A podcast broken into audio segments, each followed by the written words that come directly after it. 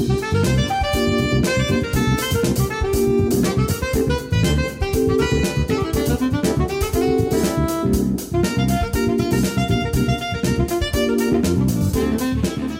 国のリスナーの皆さんこんばんは。内田まさです。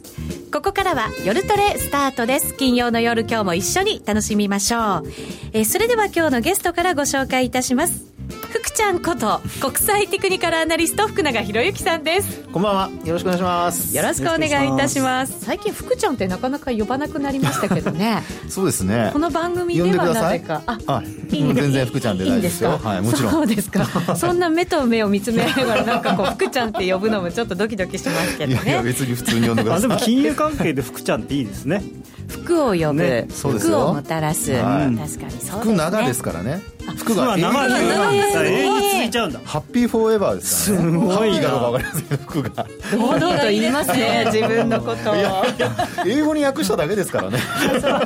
ね。はい。今日ご覧の皆様、はい、お聞きの皆さんにも永遠の福をもたらしていただくように、ね、はい、え今日は福永さんに6月の相場展望を伺っていきたいと思います、はい、それではレギュラー陣です。高野康則さんです、はい、よろしくお願いします。よろしくお願いいたします。そしてノーディーです。ノーディーです。よろしくお願いしますます。よろしくお願いいたします。ノーディはもう先週から引き続き、はい、先週のテンションのままで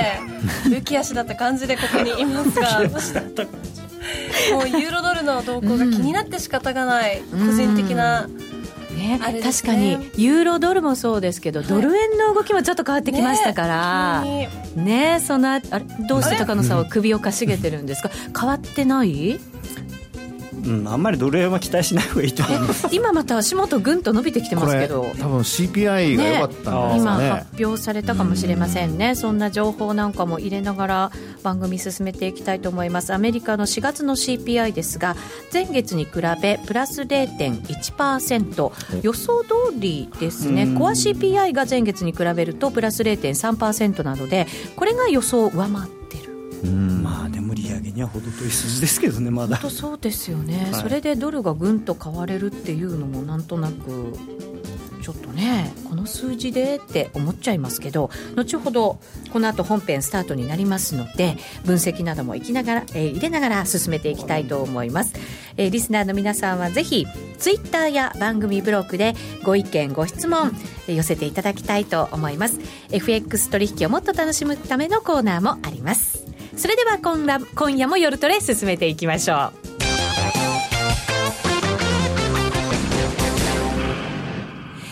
さあ、それでは激しいジングルで本編スタートになりました。今日は福永博之さんをゲストにお迎えしています。よろしくお願いいたします。はい、さて、5月相場ですけど、5月に入るときに Sell in May、どうなんだろうって皆さんやっぱり心配されたと思うんですけれど、はい、5月終わりに近づいてきて、やっぱりずっと強かったな、まあ、後半、ここに来てよ、一段と強かったなっていう印象ですよね、はい、そうですね、やっぱ株の場合で言うとですね、はい、あの今回の決算発表を見てますと、やっぱりあの前回の昨年の4月の決算発表では、大体まあ数パーセントしか上昇しな、増益になってなかったんですね。はい、それが今回、まあ9.5%ぐらい、これ日経の集計ですけどね。すごいですよね。ですから、これがやっぱり期待値とほぼ同じか、あるいはちょっと下回るぐらいだったので、まあ、そういう意味ではそこがですね、やっぱり株式市場の支えになったっていう部分はあるんじゃないかなっていうふうに思いますよね。ですから、あの、まあ、昨年の時も、実は昨年とか一昨年ですね、あの、2013年の5月も、あの、大きく下落したんですけど、はい、当時は、あの、株価がこう、まあ、上昇していく中で、ある程度、こう、業績の部分でいうと、PR17 倍以上まで、こう、買われてたんですね。うん、でそうした中で、えー、まあ、当時のバーナーキさんの発言があってですね、えー、一気に株価がこう下落するっていう流れになりましたが、あの日は1日の幅だけだって、ものすごく大きかったですよね、1000円以上ね、動きましたからね、あの日って為替もかなり大きく動きましたしね、そうですね、えー、まあ、それだけ株が動けばね、やっぱりね、動きますよね。ですね。うん、ですから、まあ、当時のその、まあ、あの5月の Sell in May っていうか、実際に起こった時と、うん、今と比較すると、今は日経平均株価のその、まあ、業績面でまず増益だったということと、増益がその前回よりもすごくあの率が高かったっていう話と、それからあと PR で見ても、今まだ16倍台の前半なんですよね。ですから、あの実態ベースがまあ伴ってきた株高っていう見方に今、マーケットは変わりつつありますんで、まあ、それがまあ株価的にはやっぱりあの上昇基調をまあ継続している、うん、一つの理由かなとは思いますよね。はい、先ほどちょっとあドル円ですね、もう一回ここで入れときましょうね、121円、今、38銭から39銭あたり、うん、そしてユーロドル、ね、そうなんですよ、ユーロドルも。そんなにドル買うような、うん、うん、ちょっと動き。軒並み悪かったからですかね。いやいやなんか。ずっとああの今までがというか、そうですね。他の経済指標はねあんまりアメリカの経済指標よくなかったですもんね、たまにいいのがあるとみんなちょっと 気になっちゃうんですけどね今ユーロドルが1.110908ぐらいですかね。ね。ちょっと高田さんそのあたりの数字って入ってきてますか？どうですか？ちょっとね、うん、まだ見れない、まだ見れない状態、ちょっと入ったら、じゃあ、このあたりも解説いただきますけど、うん、これがやっぱり今後のアメリカの政策にどんなふうな影響、まあ、これだけの数字だと、影響なんて特にないのかもしれませんけれど、はい、こういうのを含めながら、ええ、アメリカの政策ってどんなふうに進んでいくのか、ちょっと気になるところではあるんですけどね。そうですよね、え、でやっぱりあのアメリカのその、ね、先ほどノーディーの話じゃないですけど、はい、他のあの、えーまあ、経済指標、うん、中でもやっぱり製造業の経済指標が、アメリカの場合、あんまりよくないんですよね。うん、で今週その、まあ、ずっと2か月ぐらいまあ揉み合ってた中で、えー、ドル円がこう大きく上に動き始めた一つの、まあ、今週ですけどもね、動き始めた一つの背景には、やっぱりあの、えー、地高指標と言われている住宅の関連の指標ですね、はい、あの住宅着工件数だとか、あと建設許可件数ですね。うんまあ、これがあのもう全然みんな予想してなかったんですけど、はい、一気にね、増えちゃって。そうなんですよね、ちょっと意外な数字出てきましたよね、ね7年数か月ぶりのあの水準までですね、えー、上昇したりとかしてましたから。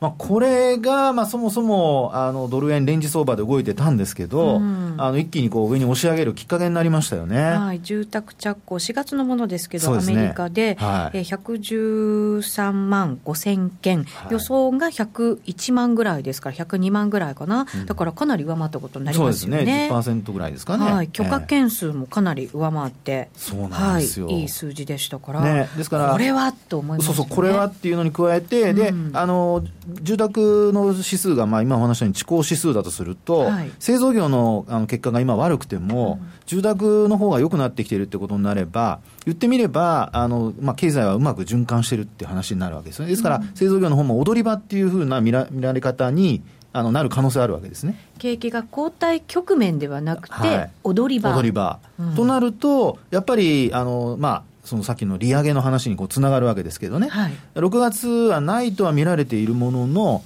まあ、やっぱりあのトレーダーにしろ何にしろ、うん、あのなかなかみんな小心者ですから。まあね 慎重である方がいいわけですよね、ですからそうなるとやっぱり、えー、あの何か材料が出ると思った以上の材料が出るとやっぱ買い戻しに入ったりだとかあるいは、まあ、そこに乗っかってる人たちが出てきたりだとか、うん、まあ、その辺のところが、まあ、特にこう今回、えー、動きとして現れてでなおかつ今日なんかも、まあ、5日移動平均線一旦割り込むまであのドルもう一回ショートする場面あったんですよね。はい、ところが今のこの CPI 見てですね、あの高野さんおっしゃったように本当あの数字だけ見るとこんなに買うのっていうような水準なんですけど。もう一気にまたまたさっきの話よりもさらにちょっと水準切り上げてますからね。そうなんですよね。えー、今121円のミドルまで40銭台ですね。うん、来てますよね。えー、高野さんどうですか？この動き見ると完全にだからレンジ相場まあ抜けいや、ドル円はね、まだまだ、まだまだ、うん、ダメで、ダメって言ったらあれなんですけど。円のところ、確実に抜けてこないとだめですかね。いや、あの、3月の高値もそうですけど、これを抜いてもまだやっぱりもみ合いの範疇なんですよね。そうなんですか？え、あのそういうもんですか？119円が今回、今の現状のもみ合いの中心ぐらいだと思ってるんで、そういう意味では下に115円の50ぐらいまで1回下がってますから、それと同じ値幅って考えると、えいくらだ、ここは。えー、1、2、3, 3円50銭、1、2、3円50銭、122円の半ばぐらいまでは、もみ合いの範囲内っていうふうに考えた方がいい、だから今度に、あの3月の高値抜けて、抜けたって言って飛びつくと、高値になる可能性があるんで、はい、そこはまだ慎重に見た方がいいんじゃないかなと思いますね。うん。チャート的には福永さんも同じような見方なんですか？そうですね、うん、一応その、まあ、えー、持ち合いだとかですね、あるいはあのレンジって言ったときに、まあ、どこを起点にするかってよって、これ、全然変わってきちゃうんですけど、うんはい、やっぱ大きな流れで言うと、今、高野さんおっしゃったように、122円をただ抜けたとしてもですね、うん、これやっぱり上髭でもう一回押し返されちゃうっていう可能性が十分あるんですよね。うん、ですから、あの本当にこう明確に抜けていくっていう、まあ、終値ベースだとかっていう、あのベースで抜けていくだとか、あるいはその、まあ、あ逆にこう朝方まあ、24時間で考えるとね、あのニュえーおえー、っとそうですね、オーストラリアだとか、あとニュージーランドとかで、ウェリントンとかで始まって、はい、でニューヨークで終わるときに、実は朝方売られたんだけども、ニューヨークで高く終わるとか、うん、そういうふうな状況になってくると、やっぱり少しずつ、あのまあ、レンジを抜けるっていう流れにこう近づいていくんだとは思うんですよね。うん、ですから、今の状況で、やっぱりニューヨークで本当にしっかりこう122円抜けて終えるかどうか、まあ、そういったところなんかもやっぱりちょっと見ておく必要があって、でなおかつあの、まあ、あもっと慎重に見るんであれば、たった1日じゃなくてですね、うん、やっぱり2、3日というか、まあ、せめて2日、はい、やっぱり抜けないと、やっぱりあの本当にこう上抜けたかどうかっていうところは、あの慎重に見た方がいいのかなと思いますけどね、まあ、あとドル円なんで、もちろんその、はい、去年のバズーカ2みたいなのがあれば別ですけれども、ああいう明白な材料がないときっていうのは、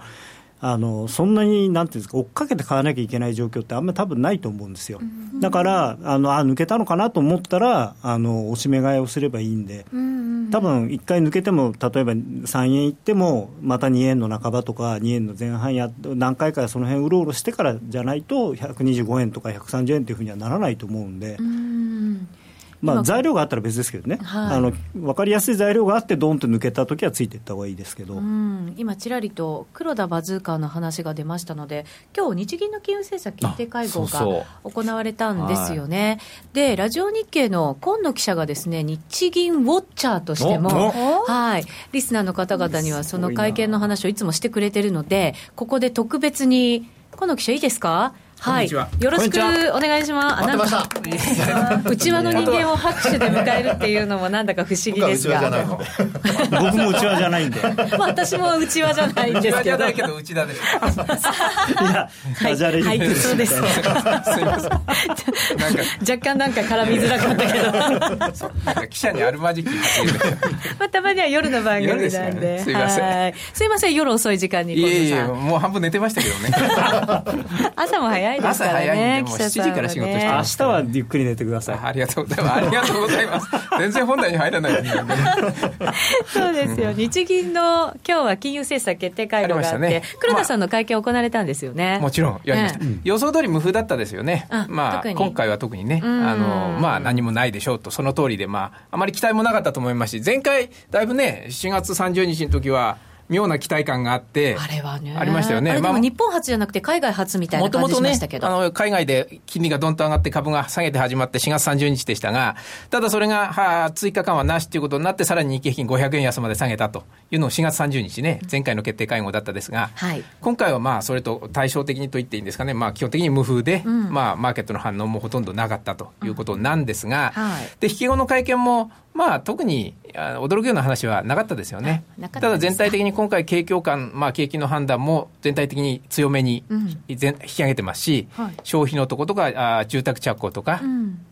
まあ、全体的にね、公共事業だけちょっと弱めに、まあ、これ実勢に合わせた形で、うん、やや弱いというふうに見直してはいますが、他のところは大体、この間の GDP なんかもそうでしたけどね、えー、全体的に景況感を前に進めたということですから、うん、あそのまま素直に取ればしばらく追加緩和はないのかなと、株もご存知のように高いですしね、うん、景況感も改善してきているということですから、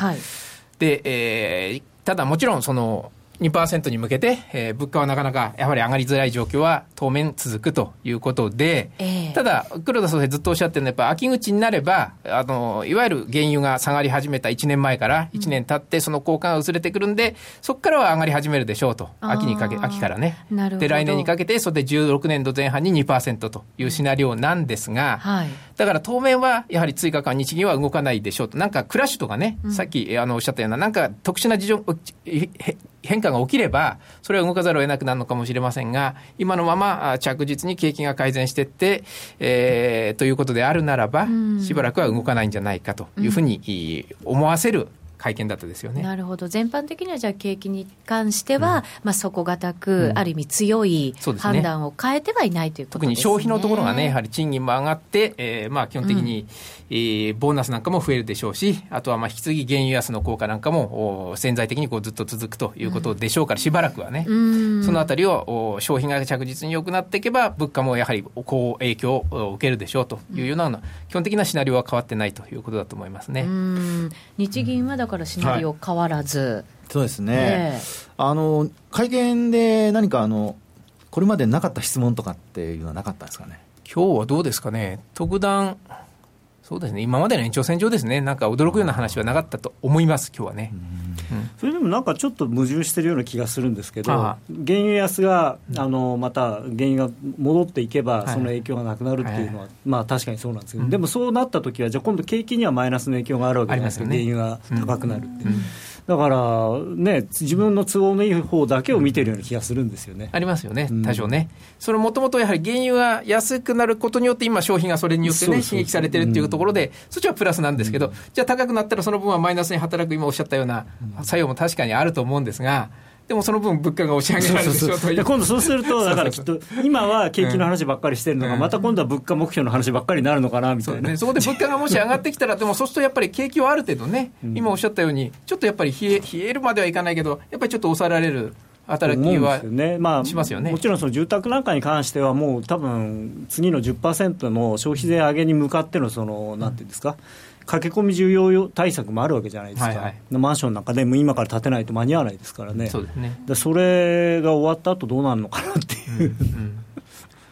先はなかなかまだ今の段階じゃ読みにくいですし、あとやっぱり、ここからやっぱり10月ですよね、きっとね、はい、まあ、だいぶ先ですけどね、だから10月に次の展望リポートがあるわけじゃないですか、はい、まあ、7月に1回中間評価をやって、ただその7月だとまだ、さっき言ったようなその原油安の一巡っていうのが、あまだ早いですし、消費なんかもまだそんな悪くないと思うんですよね、7月、8月、その後やっぱり10月にかけて、それがさっき言った秋口から物価が上がるというシナリオが実現するかどうかっていうところで、展望リポートがそのままこう強気の見通しでいけるかどうか。でもしいけなくなったら、やっぱりそこで追加緩和っていう話は当然出てくる可能性高いですよね。うん、まあ、なので、秋ぐらいをめどに、またちょっとなんかこう流れが少しずつ変わってくる可能性も、可能性としてはね、はい、あると思いますね。ということですよね。まあ、そうすると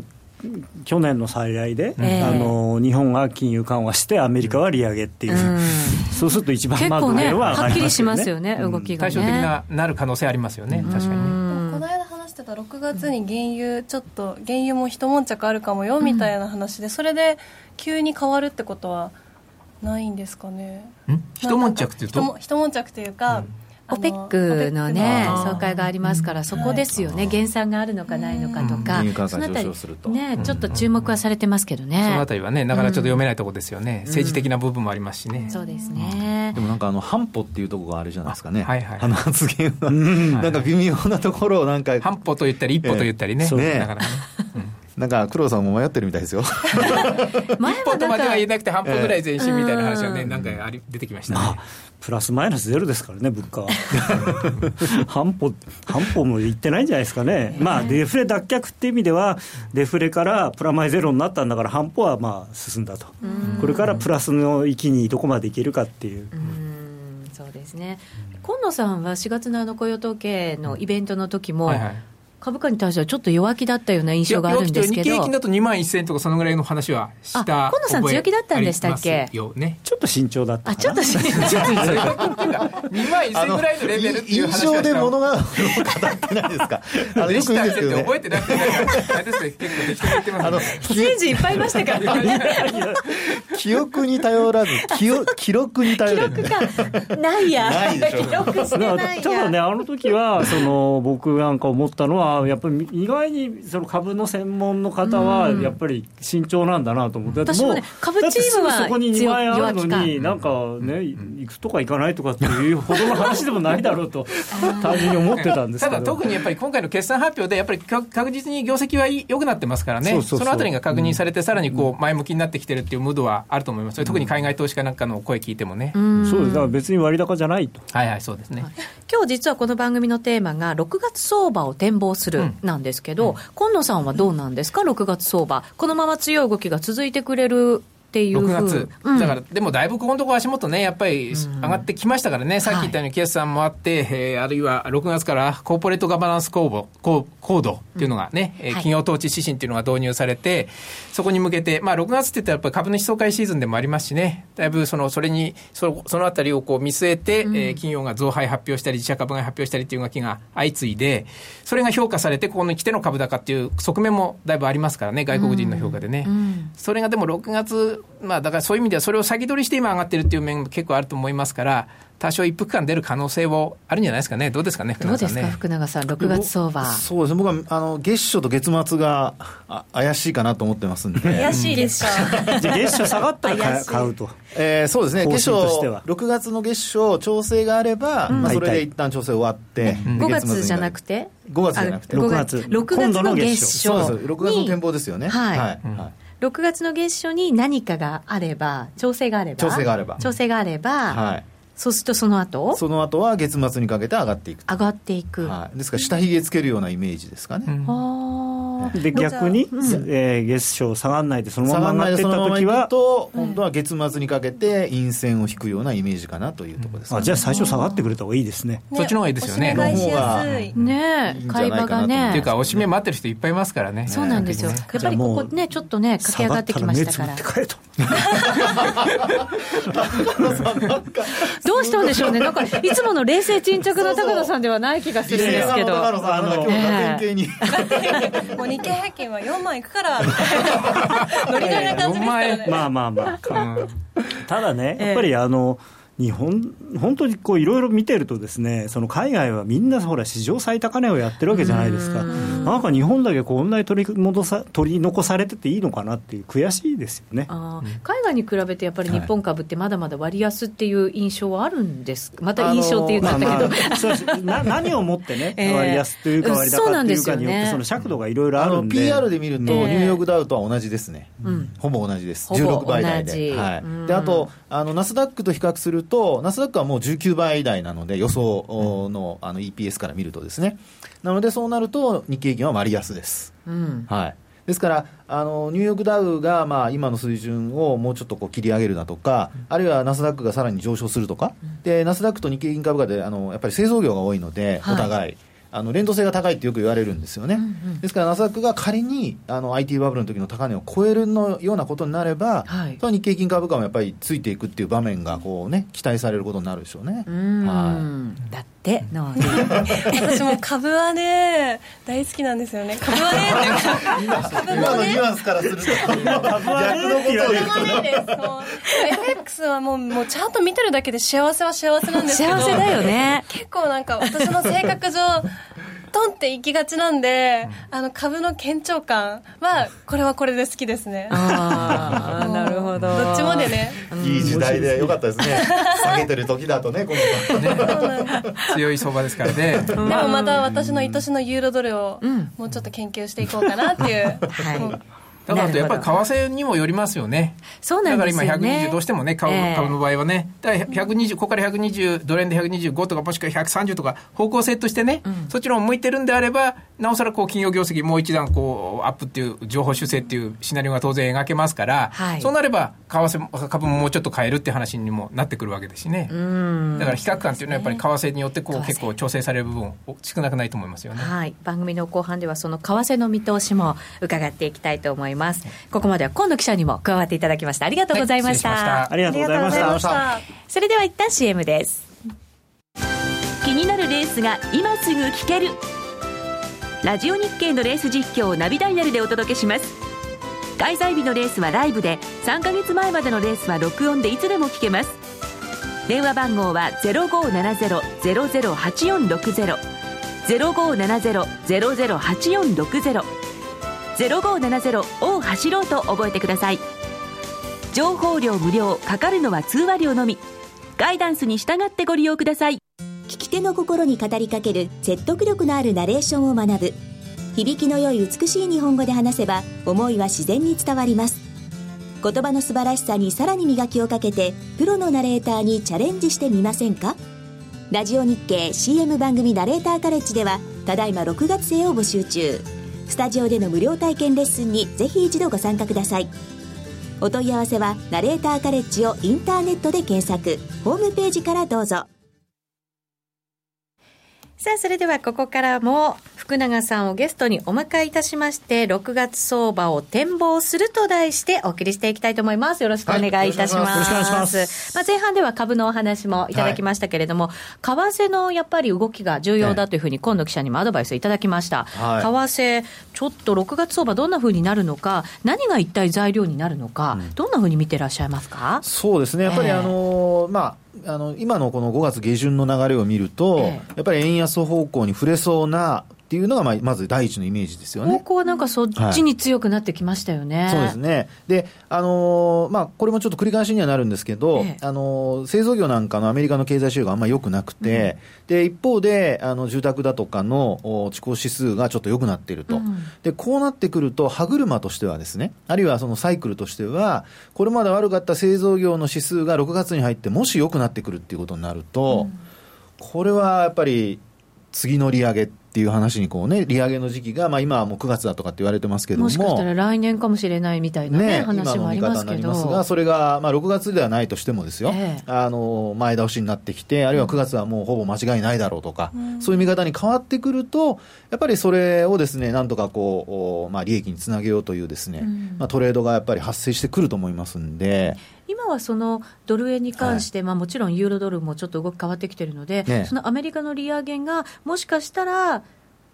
少しだけ前倒しになるのかもしれないみたいな、そんな動きをちょっと織り込んでたりもするんですか、まあ、時期というよりは、うん、あの9月の可能性がどのぐらいあるのかっていうところがポイントなんだと思いますね、うん、もう6月だっていう人はほとんどいないので、えー、い12月の方が優勢なんじゃないですか、予想としたら、まあ、でもやっぱりおそらく9月が中心で、その9月が一体どのぐらいその、もしかしたら9月なのか、うん、多分9月なのか、いや、もうやっぱ9月でしょうなのかっていう、そのそこの差ですよね。あもうだから中心は今、9月なんですね、まあ、12月っていうのももちろんありますけど、それは、9月はちょっと無理かなの先にあるのが12月なんであって、うん、やっぱり9月のその濃淡が一番大事ですね、うん、ここからじゃあ、その製造業のあたりが、はいええ経済指標がどう動いていくのかっていうのを、一番重点的に考えていけばいいんですその方がいいと思いますね、うん、でやっぱりそれがですねその、まあ、例えば6月に入って一番最初に出てくるのは ISM の製造業が出てきますよね、はい、それから次にまあ非製造業があって、うん、雇用統計があってっていう、まあ、大体こう毎月のサイクル、こんな感じになってますけども。うんあのこのサイクルで、えー、これまでは例えば先月なんかあの非製造業の指数はそんなに悪くなかったんですよね、うん、ISM はね、はい、で製造業の方がやっぱり予想に届かないというのがずっとこう2か月か3か月続いているので、まあ、ここで6月の初め一発目にもしあの ISM があ予想を上回るような数字が出てくると、うん、やっぱりあの流れとしてはですね、地高指数も良くなってきている、でなおかつちょっと弱かった製造業の指数も回復基調になってきたので、うん、まあ、やっぱり踊り場だったんじゃないのと、うん、そうなると、さっき高野さんおっしゃったように、その9月の濃淡がですね、ね、これがやっぱりこうちょっと濃い方に変わってくるという。う変わってきますよね、ね、となると、やっぱりドル買いというのがですね、やっぱ現実味を帯びてきて、でなおかつ1か月以上こう揉んでたわけですから、そうなると、やっぱりあのもう我慢しきれなかった人たちがですね 方向トレトレンドに乗っかろうっていう人たちが出てくると思いますんで、はい、まあ、そこがやっぱりちょっとポイントで、やっぱりあの6月は円安方向に向かうのかなと。うん、で逆だったら今度はやっぱりレンジ相場の中に押し戻されるっていうだけで、基本、その円高に向かうっていうシナリオはないとは思うんですよね。あの円高に向かっても119円までか、あるいは119円割れぐらいのところで止まるというね。ですから、あのそういう意味では、さっき高野さんがあの株でおっしゃってましたけど、あの下げたらもう黙って買えみたいな。為替にも同じことが言えるんですね。ドルのねあのトレードっていうのが、うん、あの出てくる可能性ありますよね。はい。うん。まあ、いくつかねそのそのなんていうんですか。こう agree できる点とそうでない点があるんですけど あのバトルが起こりますね。まあ、せっかく2人いるんでね。あのドル円下がったらあの買買っとけばいいという言い方は、まあ、僕立場上しにくいですけれども、まあ、買っていいんじゃないかなと思う理由はたくさんあって、うん、まあ、一番の理由としては、まあ、やっぱり長い目で見て、アメリカは金利上げます、日本はさらに緩和をしますっていうのは、まあ、これは変わってないわけですよ、タイミングの早い、遅いはあっても、でそれプラス、その絶対的な需給のバランスがあって、あのまあ、もちろん今、貿易収支の黒字がまた戻ってきたりとか、経常黒字がまた増えてるので、そういう意味では、あの去年、一昨年みたいにどんどん円安になりますよって話もしにくいんですけど、ただまだ現状、その年金の玉のあのおしめ買いっていうのは確実に出てるのでで、それが明らかに119円アラウンドで出てるので、そこを破ってまでわざわざ下を売ってくる人ってあんまりいないんですね。でそれとあの海外の投機筋の円ショートっていうのがもうほぼないので、むしろ円ロングになってるぐらいですから、だから下がれば必ずその人たちも買ってくるということを考えると、下値の不安っていうのはそんなにない、ただ、じゃあ、上がどこまで伸びるのかなっていうのは、多少疑問があって、っていうのは、まあ、さっきからね、福永さんおっしゃってるように、今、数字いいのは、実は地高指標ばっかりなんですよ、うん、まあ、だからこの間の住宅の数字もそうだし、はい、まあ、あと雇用統計は、まあ、普通に見れば絶好調なわけです、ずっと。うんうんうん、でただ、雇用統計って典型的な地高指標だから、で他の生産の数字であるとか、マインド系の数字の方がどどんどん悪くなってるのに、ずっと高いじゃないですか。だからあのどっちが正しいのかっていうのは、もしかしたらその雇用とか、そっちの数字が悪い、あの正しくない、でしかも住宅の数字はやっぱりなあの冬のあの寒波と、はい、それから雪。で、これで遅れた分がキャッチアップしてるだけなのかもしれないんですよね。だからまだね、あんまり楽観できないのかなと。ただまあ、ドル全体で見ると、僕はまだもうユーロ少なくとももう一回崩れる場面があると思ってるので、ユーロドルユーロドルが、はい、だからその場面でドル円もやっぱり上、突っかける場面かあるんじゃないかなと思いますね、うん、そこから動きがこうね、そうですね、だからそれが持続するかどうかっていうのは、えー、やっぱり黒田さんがやる気があるのかどうかっていうのは、結構大きいと思いますね。黒田さんのやる気次第まあ少なくともね、もうちょっとリップサービスしてくれないとね、黒田さん？だって今日だって、現状でね、追加緩和をやる必要は全くないと思うみたいなこと言ってるわけですよ。ね、でその後でいくらね、いや必要とある必要があればいつでもやりますって、いやだって必要ないと思ってるんですよねって。だから僕、記者会見行きたかったですよ、いやなんか去年の8月、9月もそんなことをおっしゃってた割にはこう、なんかおやりになりましたけど、どうなんですかって、質問飛ばしてあってもよかったかもしれない、ね、ね、そういうこと言うと、次回から、あそこの FX プライムのやつは入れるなって言われちゃうんですよ。出入り禁止に。そう。すごい。足元ユーロドルが。ねえそうなんですよ、1. 点今、105本当に数字だけなのかな、こんなに動いてる。なんかちょっとね、私も今、チャートから目が離せない感じになっていて、僕の大好きなバルファキスさんが、なんか変なこと言ったりしてるんですね。そう。なんです、皆さんもね、やっぱりちょっとユーロドルのその見通しも気になってるみたいなので、ね、ここはもう高野さんと福永さん、引き続き戦いながら、いや、あんまり戦いにならないと思うんですけど、ユーロドルはあんまり戦いにならないですか？どうかな、僕はもう一押しあると思ってるんですよね。でやっぱりあの、はいギリシャの問題っていうのが、うん、まあ、結構あの、ここ4月ぐらいからなんか、なんかスルーされてたじゃないですか、ものすごく、はい、ですごいみんな楽観視して、まあ、結局なんとかなるんでしょみたいなところで言ってたんですよ、見てたんですよね。なので、結構ギリシャとかがすごいこと言ったり、それからそれに対してあの、まあ、EU 側が変すごいこと言ってるのに、全然売られなくて、ちょっと売られただけすぐまた上がってって、はい、まあ、これはドル全体的なドルの調整安だみたいなこと言って納得してたんですけど、はい、いやいやいや、ユーロはこれ、実はやっぱり大変でしょうと。うんだってね、片方はもう開き直ってるわけですからね、いや、俺はもう金ないんだから、貸してくんなきゃ返せないよって言っちゃってるわけですよね、はっきり。でそでも実際にお金ないんですよ。だからもうお金出しようがなくて、うん、でその中でどこまで妥協するかっていうような話なんですよね。だからこれ、どっかでそのややっぱりまずいんじゃないのって話にはなるなると僕は思ってるんですよ。うん、だから一回まあ、パリティぐらいまでは下がるんじゃないかなと思いますけどね。福永さん、このギリシャ問題でどんなふうに見てるんですか？そうですね、やっぱりあの、えー、今あの、高野さんお話にあったように、えー、まあ、このまま本当にね、救済されてすんなり終わるかどうかっていうのは、ちょっとなかなか考えづらいですよね。いつまでもね、そんなこともやってられないですし、ね、ましてやその、そんなね、あのこんなにごねてる子供たち、子供たち。子供たち。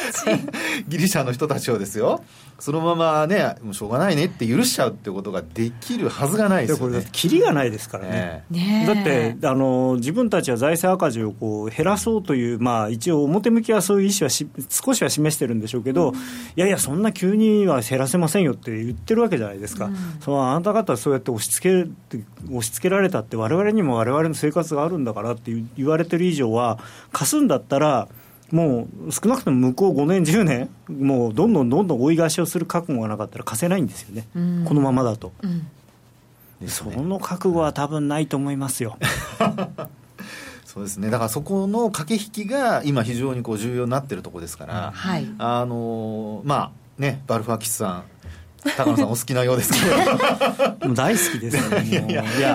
いうかだからバルファキスさんとチプラスさんとで、はい、あのねもうなんか漫才ですよね。ボケとツッコミ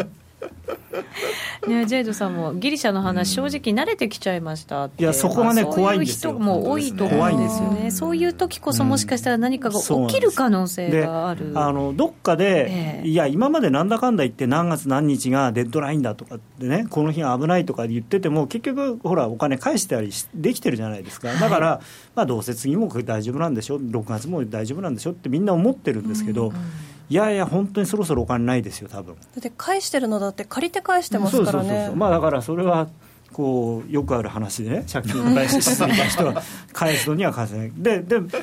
ギリシャの偉いとこは、そこははっきり言って、はい、いや、貸してくんなきゃ返せないよってはっきり言ってますからね。開き直りもね、ね。ここまで来るとね、可愛く見えてきますね。脳に大人。IMF への支払い自体は、僕、滞らないんじゃないかなって個人的には思ってまして、はい、やっぱり EU というか、ユーロ圏あるいは EU としてですね、やっぱり自分とこあの IMF はやっぱり外様なので、うん。はい、自分たちにお金が返ってこないかもしれないというリスクを背負ってでも、外様に対する借金は返しなさいっていうことで、うん、その分は僕、なんとかするんじゃないかなと思うんですよ、でそこでまた楽観論が出たりするかもしれないんですけど、うん、あの身内から借りたお金を返す気がない人に身内がいくらでもお金を貸すかっていうといや、うん、だってそうしたら他の国もどんどん続いてきちゃいますからね。次にスペインやイタリアが待っているってことですね、まあ、あそこまでねあそこまで根性ある国は多分ないと思います。ある意味ねなんかちょっとすごいなと思いますけど。すごいでも開き直っちゃったものも強いっていうかね。ねギリシャはロシアに押し付けろっていう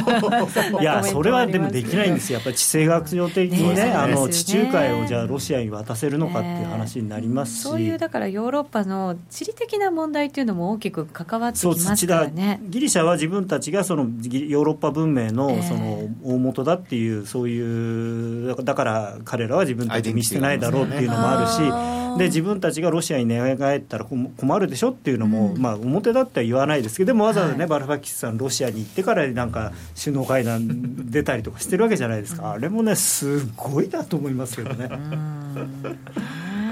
まあ、6月もだから引き続きそのギリシャ問題からは、まあ、目は離せそうにないですね。そうですね、まあ、あとその全般的なドル安、えー、ドル高の修正というような話も出てますけど、はい。うん、まあ、ある程度一巡したのかなという、まあ、ただちょっとテクチャート的には後でご覧に入れますけど、微妙なところではあるんですけどね、はい、そうなんですね、ちょっとその分析もまた今日は福永さんにも加わってもらいながら、はい、はい、分析していただこうかなと思いますが、えー、現在、ドル円が121円49銭から、まあ、50銭ぐらい、そしてユーロドル1点、えー、1047から48ぐらい、ね、結構下がりましたね、ずるずる今日の安値抜けてる感じなんですよね。まあでも逆に1.12までよく買ったなっていう気もします、ね、そうですね、ここでちょっとだから、またユーロドルの動きが元の流れに戻ったのかどうなのかっていうところはね、ちょっと気になるところかもしれませんね、これからの攻め方、ちょっと考えていかなきゃいけないですね、戻ったら私がまた攻め始めたいところなんですよね。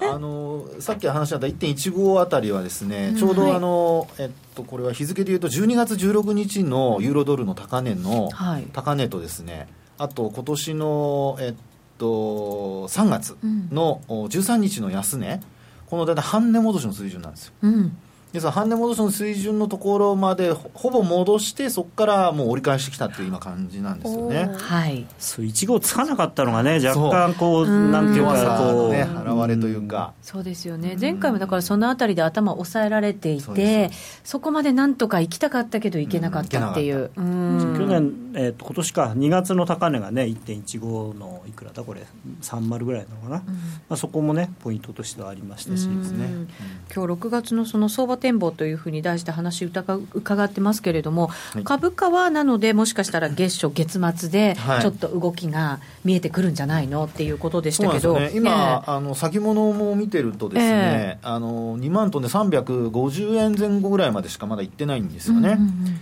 為替がこれだけ円安に触れてるんですけど。ですから、これもですねあのちょっとやっぱり株価と、まあ、これまであの為替、ドル円との連動性っていう意味でいうと、株の方がどんどん先行して上がってたじゃないですか、はい、なので今回、あのドル円がまあ122、まあ、円に近づい、仮にですよ、近づいたとしても、うん、ひょっとするとやっぱりあのこれまでとは逆にですね、うん、株価の方があんまり動かなくなる可能性はありますよね、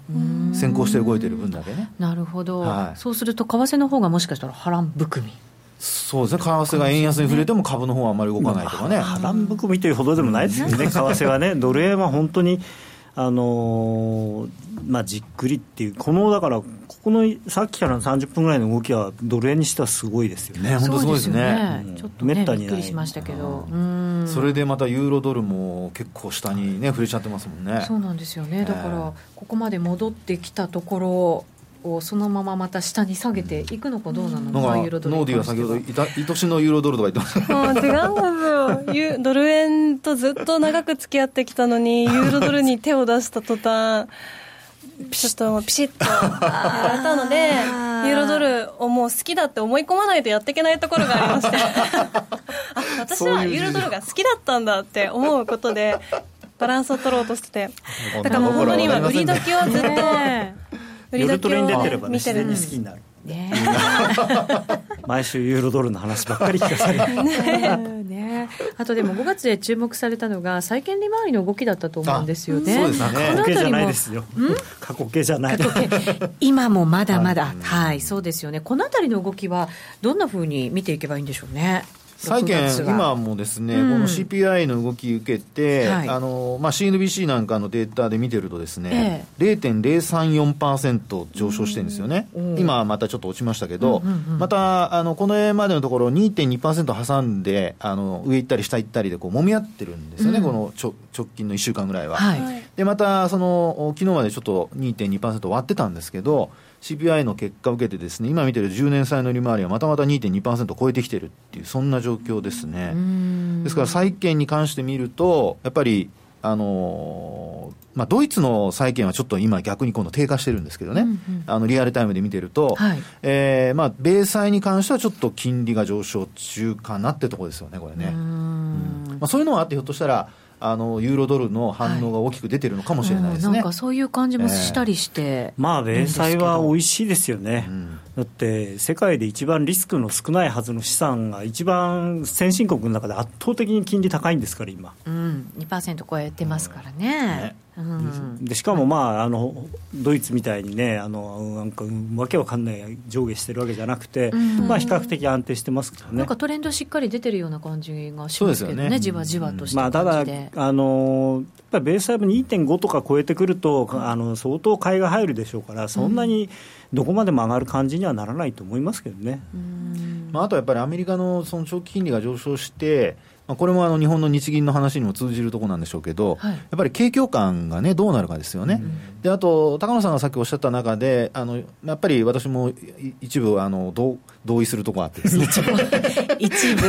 あのドルがですね、それほどその、ね、どんどんどんどんあの円安に、まあ、あるいはドルが高くなるとは限らないっていう話ありましたけど、これやっぱりアメリカのその、まあ、企業の経営者からすると、これまでもアメリカの決算見ると、予想は上回ってるんですけど、それほどその、まあ、えー、輸出から見るとですね、これプラスになってないんですよ。うん、要するにドル高がマイナスになっているので、はい、まあ、そういう意味ではそこの部分はやっぱりひょっとするとですね、経営者の方からいろいろね、発言があって、牽制発言、ドル高牽制発言というのは出てくる可能性があるので、まあ、そこはやっぱりあの高野さんのあのお話しされてる部分っていうのは、やっぱりこう需給だけじゃなくて、はい、そういう部分もあるのかなっていうふうには思いますよね、うん、そういう声がやっぱり徐々に徐々に高まってきてしまうと、やっぱり日本もなかなか動きづらかったりとか、政府の方だって、アメリカだって何か動かなきゃいけないっていうことに。ね、なってきますもんね。要人発言でね、あのなんか出てくると嫌ですよね。ねまあ、日本はね、今、あんまり円安になられても、うん、その TPP の問題があるので、これが決着する前に、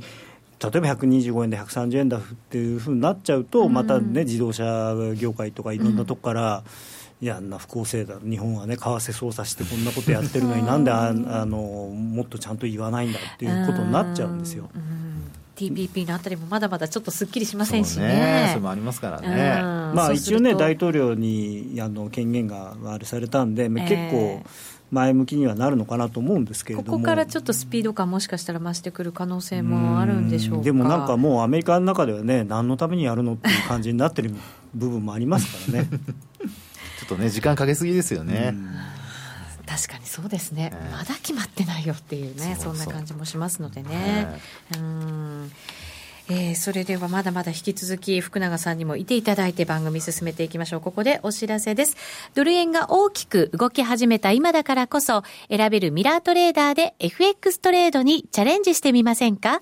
?FX プライム by GMO の選べるミラートレーダーはストラテジーと呼ばれる運用実績の高い投資戦略を選択するだけで24時間自動で売買、収益チャンスを逃しません。また、為替のプロが厳選したストラテジーのパッケージ、ストラテジーパックも多数ご提供しております。システムトレードを始めるなら、FX プライム by GMO の選べるミラートレーダーをご利用ください。株式会社 FX プライムバイ GMO は関東財務局長金賞第259号の金融商品取引業者です。当社で取り扱う商品は価格の変動などにより投資額以上の損失が発生することがあります。取引開始にあたっては契約締結前交付書面を熟読、ご理解いただいた上でご自身の判断にてお願いいたします。詳しくは契約締結前交付書面などをお読みください。ソニーの卓上ラジオ ICF-M780N 好評発売中。デザイン操作性もシンプルなホームラジオです。ラジオ日経のほか AM、FM が受信できます。お休みタイマーと目覚ましタイマー機能付きで価格は税込1万800円送料が別途かかります。お申し込みは0335954730ラジオ日経通販ショップサウンロードまたはネットショップサウンロードまで。CD 金井さやかの90日で仕上げる TOEIC テストステップバイステップコーチング好評発売中。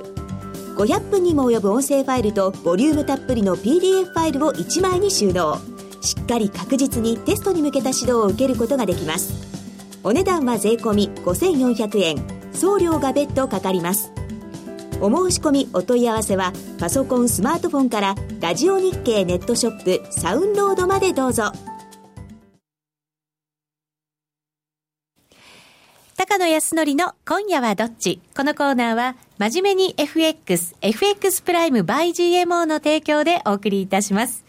ここからは、FX 取引をさらに真面目に、そしてもっと楽しむためのコーナーです。よろしくお願いいたします。よろしくお願いします。えー、まずは今晩はちょっと為替が大きく動いておりますので、もう一度レートを入れておきますね。ドル円が現在121円53銭から54銭あたり、今日の高値で推移しています。ユーロ円134円11銭から12銭、ユーロドル1.1034から35あたり、ずるずるとユーロドルは下がってきているような動きですね。まあ、完全にその、ね、さっき福永さん入れていただいたみたいに、うん、あのドイツ債と米債の利回りが逆行してるんで、はいそれがあれだと理由だと思うんですけど、うん、あの今週の一番のニュースっていうかねあの、はい、まあ、僕的になんですけど あの、まあ、あの面白かったのがその、はい、クーレっていう ECB の専務理事が、うんその7月下旬から8月にかけての夏の休暇時期を前に5月、6月に資産買い入れペースを加速させるというふうにおっしゃった、うんはい、でこれで、まあ、それまでの結構ユーロのユーロ安がこう、まあ、税制っていう言葉はあんま好きじゃないですけど反転していたのが、一気にこうドーンと、まあ、ユーロ売りにまた戻ってきてたんですけど、はい、ただね、これ、まあ、僕としてはだよねっていうのもあるんですけど、ちょっと勘違いの部分もあるんですよね。っていうのは、ちょっとこのあれ表を出してもらっていいですか？はい、画面ユーストリームご覧の皆様向けに切り替えていきます。はい、でこれがあのこれがっていうかあのラジオの方には申し訳ないんですが、ユーロ圏の国債の需給の表なんですけれども、はい、例えば今月5月でいうと、あの新規の発行額が820億ユーロ、うん、あの全体でですね、で償還がゼロということは、あの差し引き820億ユーロのまあなんていうのかな。こう供給過剰なんですね、うん、その部分で。はい、で、QE でまあ約410億ユーロ買うということで、まあ、差し引きで410億ユーロのまあ、えー、供給過剰になるんですけど、うん。はい、これがですね実は6月になると、えー、それ一気にこうどうなるかというと、マイナスの60億ユーロになるんですね、あのこのまま毎月同じ金額を買うとすると、でもっとひどいのは、7月になると、発行が870億ユーロしかないのに、償還が1290億ユーロもあるんですね、うん、ただでさえ、あのー、420億ユーロ、世の中から債券が減っちゃうんですよ、うん、でその状況で410億ユーロ買うとどうなるかというと、830億ユーロもあの世の中から、えー、債券が減ってしまうので、はい、これはまあ混乱を招くもとだと。いうことで、例えば今月だったら、あと2、300億ユーロを買っても別にあのプラスのを維持できますし、まあ、来月ももう少し買っても、その7月に、ま、バカ真面目に410億ユーロ買うよりは、よっぽどそのバランスが取れると。で8月も同じようなことであの普通に買うとですね360億ユーロも需要が需要超になってしまうので、うん、ですからそのバランスを取るためなんですよね単純に。あとまあ7月8月っていうのはもちろんバケーションシーズンなんでディーラーもあんまりいないんで。うんでしかもなんてベテランのディーラーが大体休みますから、その新人のディーラーが、おい、やばい、なんかブンデスバンク買ってきたっつって、なんかわーってこうプライスが動いちゃったりするのを、まあ、現状、すごくあのクーレさんもおっしゃってるんですけれども、その現状のその水準に対しては別に文句はないんだけれども、その非常に速いペースで動いていることに対しては懸念をしてるってはっきりおっしゃってるんですね。はい、でそのボラティリティを増やすようなことを ECB としてはしたくないんで、うん、マーケットが暑い5月、6月のうちにえー、もう少し多めに買って、7、8はあんまり買わないで、で足りないんだったら9月にまた買えばいいじゃないのっていう、うん、そういう話をしただけなんですね。だから、うんトータルで見て別に QE を今まで言ってたよりも増やすとかですね、そういう話では別にないので。なるほど、バランスを取りなさいよっていう、はい、本当にまさしくそこなんですね。まあ、ただ、そうは言っても、でもそん、でもとにかく今月はもっと買うんですよねっていうんで、マーケットは反応してるんですけれども、ちょっとね、あの過剰反応ではあるんですが、ただ、まあ、あの本当にドイツ債の金利がもう急騰してたんで、うん、それをこう、まあ、落ち着かせるっていう意味では、まあ、いいあのことだったのかなとは思いますが、だからあんまりこれで、やっぱりユーロはその QE 加速してるんだから、ユーロ売りだ、ユーロ売りだっていうと、それはちょっと違うかなと。あなるほど。ただ、その買い戻してるのも、買い戻しも結構きつかったんで、えー、確かにまだポジションは大きいですけれども、ただ、あのなんていうのかな、何の理由もなくユーロ売りになってるわけではなくて、うん、あのまあ、ユーロは3月から QE を始めました、でアメリカはいつ利上げするか分かりませんという、そのファンダメンタルのちゃんと理由があって、ユーロを売ってるわけです、しかも、まあえー、ギリシャ劇場大公演中なので 絶賛公演中ですからいつ何が出てくるかわからないと、はい、い。うことを考えれば、まあ、ユーロ安っていうのはあの順当な動きかなと。だからテクニカルでも、はい、そういうファンダメンタルでも結構理にかなった動きをしてたって言えるんですね、まあ、ただね、ね、あの確かにドルはすごく強かったんですよね、でこれドルインデックスのチャートなんですけれども、はい。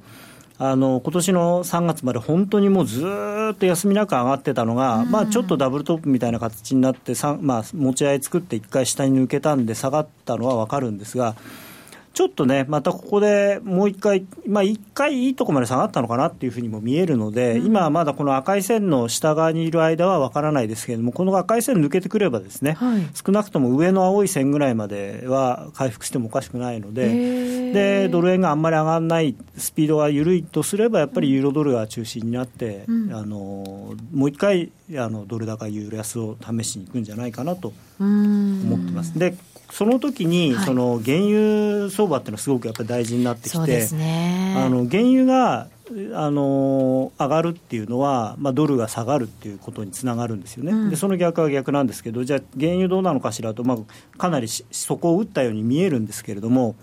ただ、このチャートを見ると、ちょっと原油も怪しいかなと、一回、この調整の上げを終わってるかもしれないんですよね。で、ね、これ、横ばいというか、はい、線引いてないんですけど、はい、こう綺麗なね、あの下落トレンドチャンネルの線を引こうと思えば引けるんですよ、現状でも。確かに後も足元そうですね。はい、だから、えー、あのまあ、この61ドル近辺、まあ今日明日キャップして、もう一回また50ドル台下がっていくと、まあ、この55ドルあれぐらいまでだったら下がってもおかしくない。と思うんですよね、でそその間に、まあ、だからドル高が進むと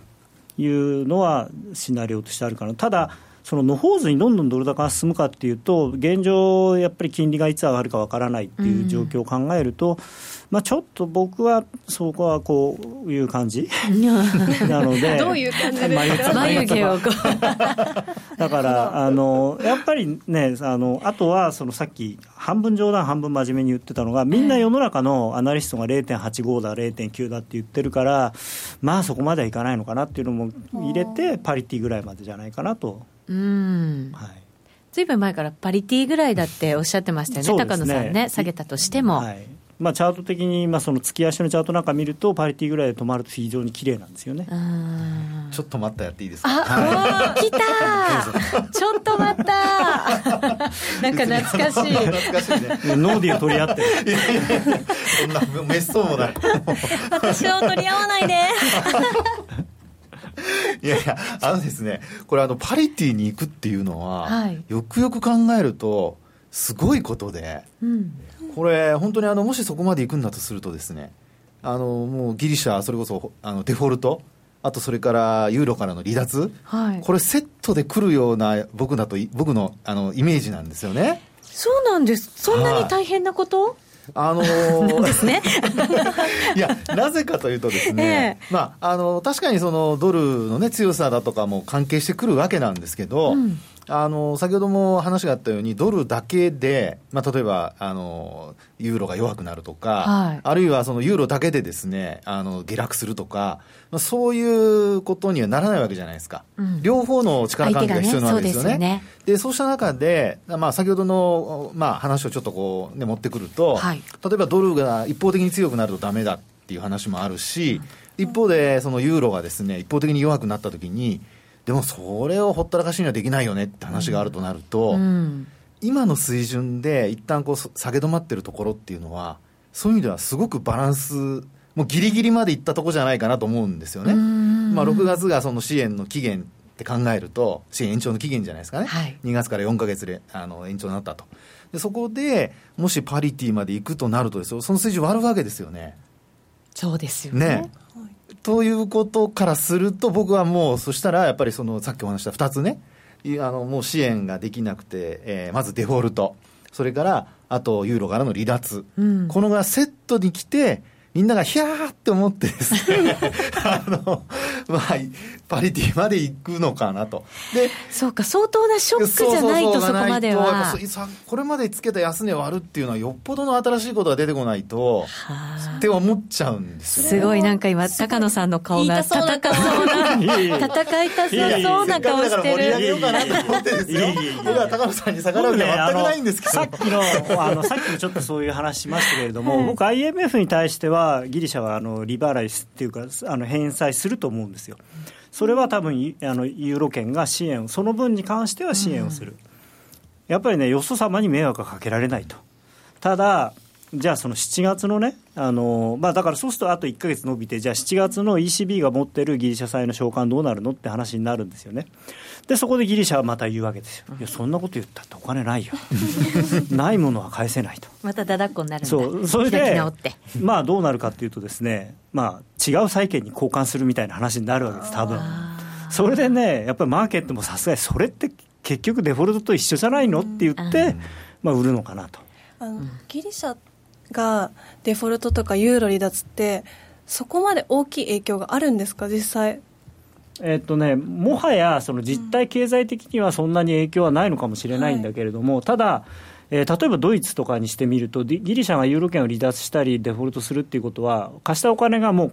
う、なんていうのかな、今は返ってこないかもしれないという建前上ね、それが、はい、あもうこのお金は返ってこないんですねっていうんで、まあ、会社でいうと、その償却しなきゃいけない状況になるので。もう完全にあもうこのお金は返ってきませんって確定しちゃう。ユーロ圏にいる間は今は帰ってこないけど、いつか、まあ、だからバルファキスさんも言ってますよ、いいまあ、徐々に返すよと、返さないとは言わない、でも今は返す金ないから貸してくれと。いうふうに言ってるので、だから、もう建前としてはあのいつか帰ってくるかもしれないっていう状況が。完全に100%償却しなくてもいい、でももう市場もみんなギリシャギリシャって思ってるわけじゃないですか。それでここに来てこう急に急にじゃなくても普通に、まあ予想通りデフォルトだねってなって。いやいや、でもね、そうすると例えば、みたいなね。最終的にはそうなるんですよ。最終的には悪抜けでユーロ買いの材料だと思うんですよ。ギリシャがいなくなるって。ただ、やっぱ短期的に見ると、あのそろそろ終わりの時間に入ってきてしまいます。